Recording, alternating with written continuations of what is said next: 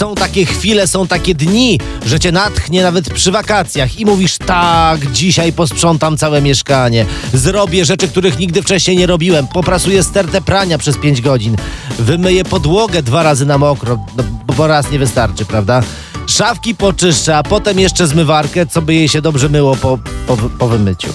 Filtry wyciągasz, oczyszczasz z tego tłuszczu, soli dosypujesz, co by się woda zmiękczyła i przez zupełny przypadek w tej euforii wakacyjnego sprzątania wlewasz płyn do mycia naczyń, wkładasz kapsułkę i włączasz to najpraktyczniejsze w historii urządzenie, czyli tąże zmywarkę.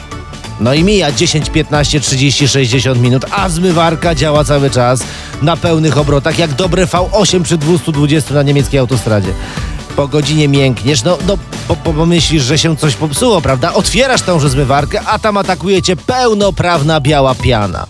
No i co robić? To jak u Barei poszukiwany, poszukiwana gotowanie makaronu. Wyciągasz ją, wyrzucasz e, do zlewu. W zlewie piana rośnie, bo pod wpływem gorącej wody. Ze zmywarki wychodzi, odpływ się zatyka. No i lepiej tylko dodam, że tak na rozwagę, umyć płynem do armatury, do kamienia, ale broń Boże, nie używając przy tym płynu do mycia naczyń.